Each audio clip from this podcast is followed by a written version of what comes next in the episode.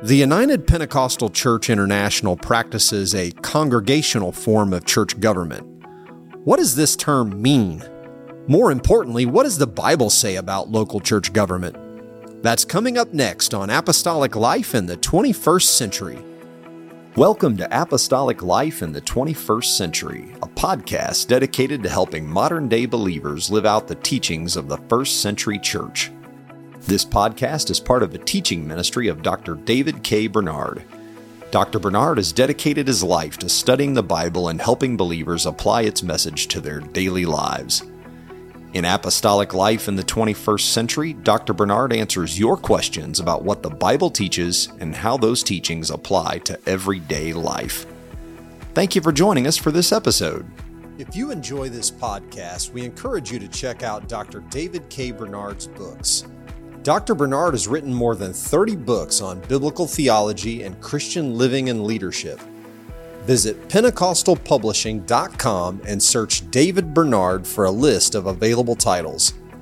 Enter promo code DKB10 at checkout to save 10% on your order.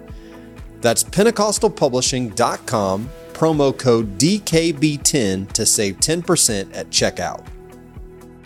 In the UPCI manual, which is the handbook, of course, that lays out all the rules and guidelines by which UPCI churches and ministers operate, there's several references to the fact that our organization practices what's known as a congregational form of church government.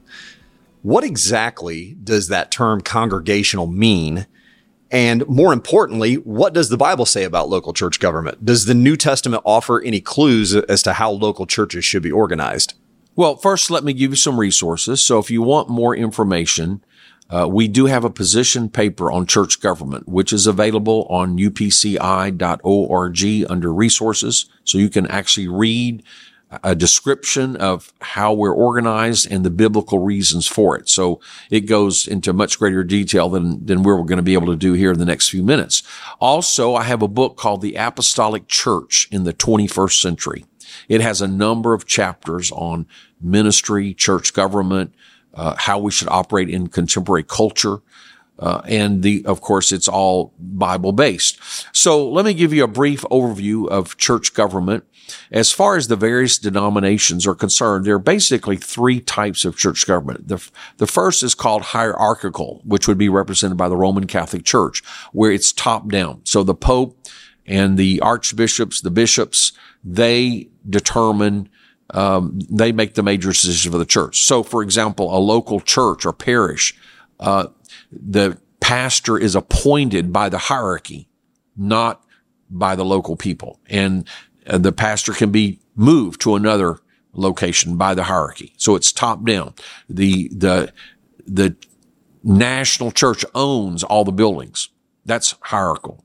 In the middle is what's called Presbyterian, which is represented by Presbyterians and Reform, where it's a mixture of ministers and lay leaders called elders that uh, that are elected by the uh, or chosen in the congregation, but the, those leaders have jurisdiction not only over one church but over a group of churches. So, in other words, a local church is not in control of its own destiny, but the leaders of the region, both the ministers and the uh, chosen lay leaders of a region collectively would make decisions for a local church. And then we have what's called congregational, uh, which the United Pentecostal Church International basically follows. The essential point is this. The local church is self-governing. So the local church elects its pastor. The local church owns its property. The local church makes, has its own bylaws. And while they need to have certain similarities to belong to the UPCI. We don't just allow anything and everything. For example, there must be a doctrinal identity that we agree with, but within parameters, the local church can choose its own bylaws. So how it conducts business can be different from another church in some regards. Uh, the local church decides who is a member. The local church decides who will be a volunteer employee or a paid employee. The local church who decides, uh, supervises the activities. The headquarters doesn't. The district doesn't. Uh, and so that's called congregational. Now, we do have a local church government that we recommend. It's in our manual and it becomes the default. So if a local church does not adopt its own bylaws, we already have bylaws provided for it. But as I said, the local church could adopt its own and modify or tweak it, uh, make some choices of its own. And for all credential ministers, uh, the UPCI manual is available uh, through upciministers.org, uh, and it's um, uh, it's got um, the local church government that I just mentioned. It's also got um, uh, resources for local churches. So various other policies that would be useful and helpful for the local church. But the point is, all these things are recommended. It's up to the local church to decide. Now, uh, we do so we do recommend in that form that there be a church board which would represent the congregation so some decisions can be made by the church board some decisions need to be made by the whole congregation of, of voting members. So things such as purchasing property, uh, approving a loan for a building, uh, electing a new pastor, or voting for church board members. Typically, those would be voted on by the entire congregation. So we would recommend at least one business meeting per year uh, to conduct the necessary business. Then the church board can handle more routine business or business throughout the year. And we usually think of the pastor as the chair of the church board. So it's congregational. The local church is self-governing, but with strong pastoral leadership. We do believe that's biblical. Now, when you study the Bible, there are principles of leadership. And when you study the New Testament, there are principles for ministry and church government. There are not a lot of details. And I think that's intentional. I think God uh, designed it that way to give us flexibility. So on the local level, as well as the national level, there's a lot of flexibility. Uh, and I think that's intentional because circumstances change. And so what is the most effective way for a local church to be structured or even a national church to be structured in first century Palestine may be different from 21st century Palestine or 21st century America. And so because of the differences of culture, society, laws, um, etc., God allows flexibility. But there are certain principles that we can see. So I say the church is local self-governing, but they're not independent. So for example, when the early church um, had a dispute over could Gentiles come into the church as Gentiles or did they have to uh, be circumcised? Did they have to become Jews first? Well, there was a conference, a council in Jerusalem. All the apostles and elders came to Jerusalem. So that would be the equivalent of what we would call credential ministers. The, and they discussed, they debated. It doesn't say they took a formal vote, but somehow they reached a consensus. They had pros and cons. They had people in support, people in opposition. They prayed, they studied scripture and cited relevant scripture. The leader, James, the brother of the Lord, got up and announced what he thought was the decision. They all agreed with it. They said it seemed good to the Holy Ghost and to us. And they produced a written document of here's what we agree on. So by some means of debate and uh, possibly vote or at least gauging the support, they reached a consensus. They agreed. They approved a written document. Then they appointed delegates to go to the various churches. So uh, it, that's all in Acts 15. In Acts 16, you see people like Paul and Barnabas going to local churches saying, here are the decrees from the Council of Jerusalem. Here, here is what we decided. And we're asking every local church to follow it. They didn't expect that a local church would say, you know, we're rejecting that. We're breaking fellowship with the United Apostolic Pentecostal Church International.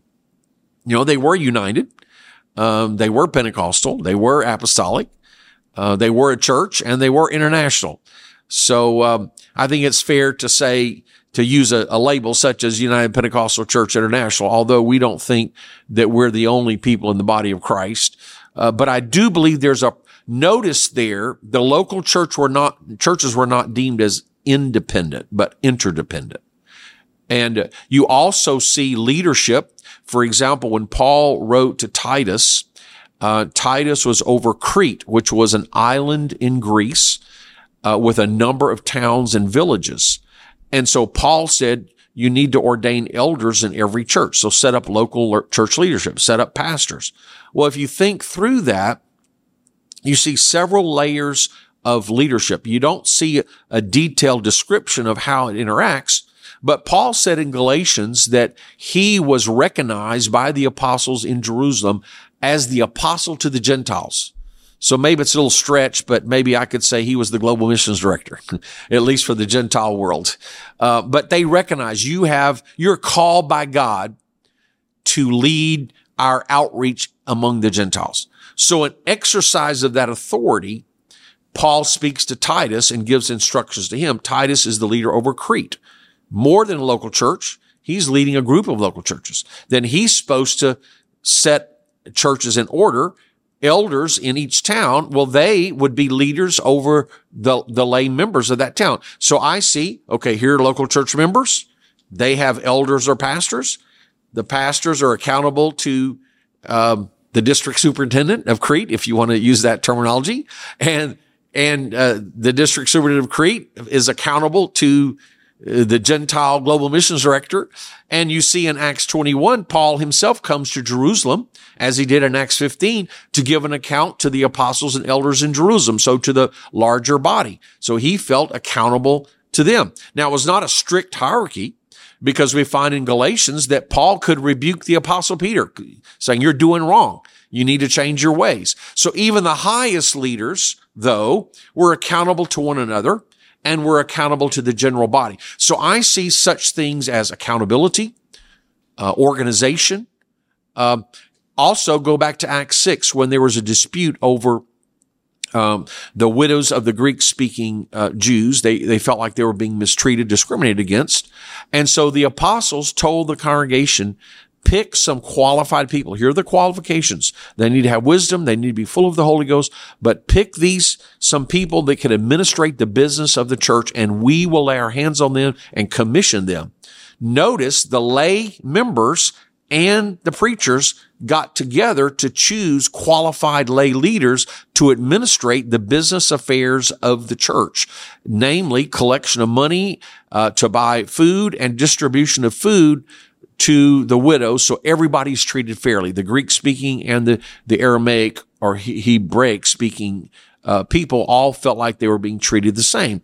And the apostle said, we've got to devote ourselves to prayer, the ministry of the word. We don't have time for all this other stuff. So we need lay leaders. Now, some of those leaders became preachers. Stephen and Philip seemed to go beyond their initial calling. But you might see here the genesis of what is later called in the New Testament deacons because that word simply means uh, ministers or servants of the church, or what we might call, I would say they're the equivalent today of church board members or department heads, senior leadership team. So the ministers of the church, I would say are the equivalent of the elders. The lay leaders of the church, I would say the equivalent of the deacons. So what you see is uh, shared governance. So the local members participated in the governance of the church. So it wasn't hierarchical like the Pope or like the general superintendent going to a local church and taking over. It wasn't even the pastor having sole discretion. He worked with, you know, the elders, the, the pastors worked with the lay leaders. So while the details can vary, as I've explained, I do believe a biblical form of church government would be the local congregation basically controls its own affairs. It's self-governing. The local con- congregation has elders and I think, or pastors. And I think there is a senior elder, which I, that's a long uh, subject, but I do believe there is a pattern uh, of a senior leader for the local church that we would call the pastor or senior pastor. But there's a shared governance. There, there are lay leaders, such as deacons, but the whole congregation has a part. They have a part in the worship. They have a part in participation. They have a part in the governance. So, so shared governance, mutual accountability, and interdependence, not independence of local churches, but interdependence where they're all integrated into a body. You can also see in the writings of the, the letters of Paul, the letters of John, they commend certain ministers and say, receive them. Uh, they warn against certain ministers who have gone into false doctrine or have split churches and they say, don't receive them. Well, that process of recommendation and withdrawal of recommendations is more formalized in what ministerial credentials and ministerial discipline. So all the elements that we have for our church government are present in the New Testament in principle, but the details are to be worked out. And I think uh, this is appropriate because Jesus said in Matthew 18, and he talked about a, a church disputes, a discipline, a personal difference between members should be resolved by the church. He also talked about binding together in prayer, and he also talked about coming together in, in worship, that he would be in their midst.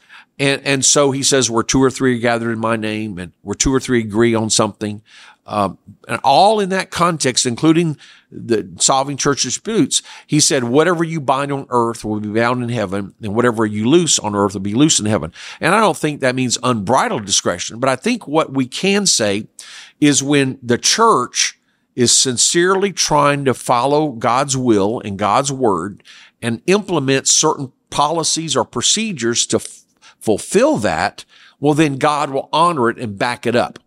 So the principle of being ordained for ministry, that's in the Bible in many places. But the procedure of how someone would qualify, that's left to us. And we have a particular procedure and we could change it. But I think God is saying, I will honor that. So when you, when somebody follows that procedure and gets ordained, I will put my anointing and blessing. It'll be more than just an organizational ritual. It'll be more than just a paperwork. Uh, it will be a spiritual thing as well because I will back you up. And when you discipline a minister because of their uh, failure to meet qualifications, I'll back that up too. And, and, so I think it's a cooperation where we're trying to follow the principles of the Bible, especially what we see in the New Testament. And we ask God to put his hand of blessing and anointing upon our efforts. Thank you for listening to this episode of Apostolic Life in the 21st Century.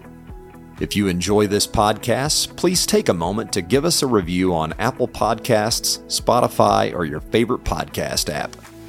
We also appreciate it when you share apostolic life in the 21st century with a friend or family member. And make plans to join us again next time as we look at how the Bible applies to everyday life.